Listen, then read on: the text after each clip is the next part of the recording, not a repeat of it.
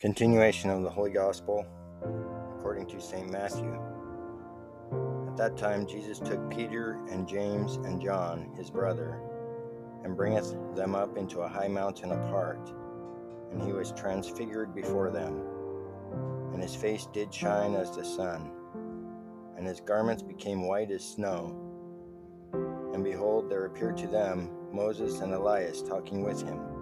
And Peter answering said to Jesus, Lord, it is good for us to be here.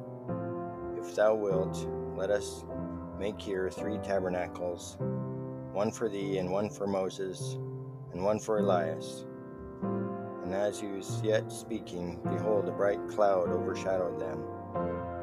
And lo, a voice out of the cloud saying, This is my beloved Son, in whom I am well pleased. Hear ye him.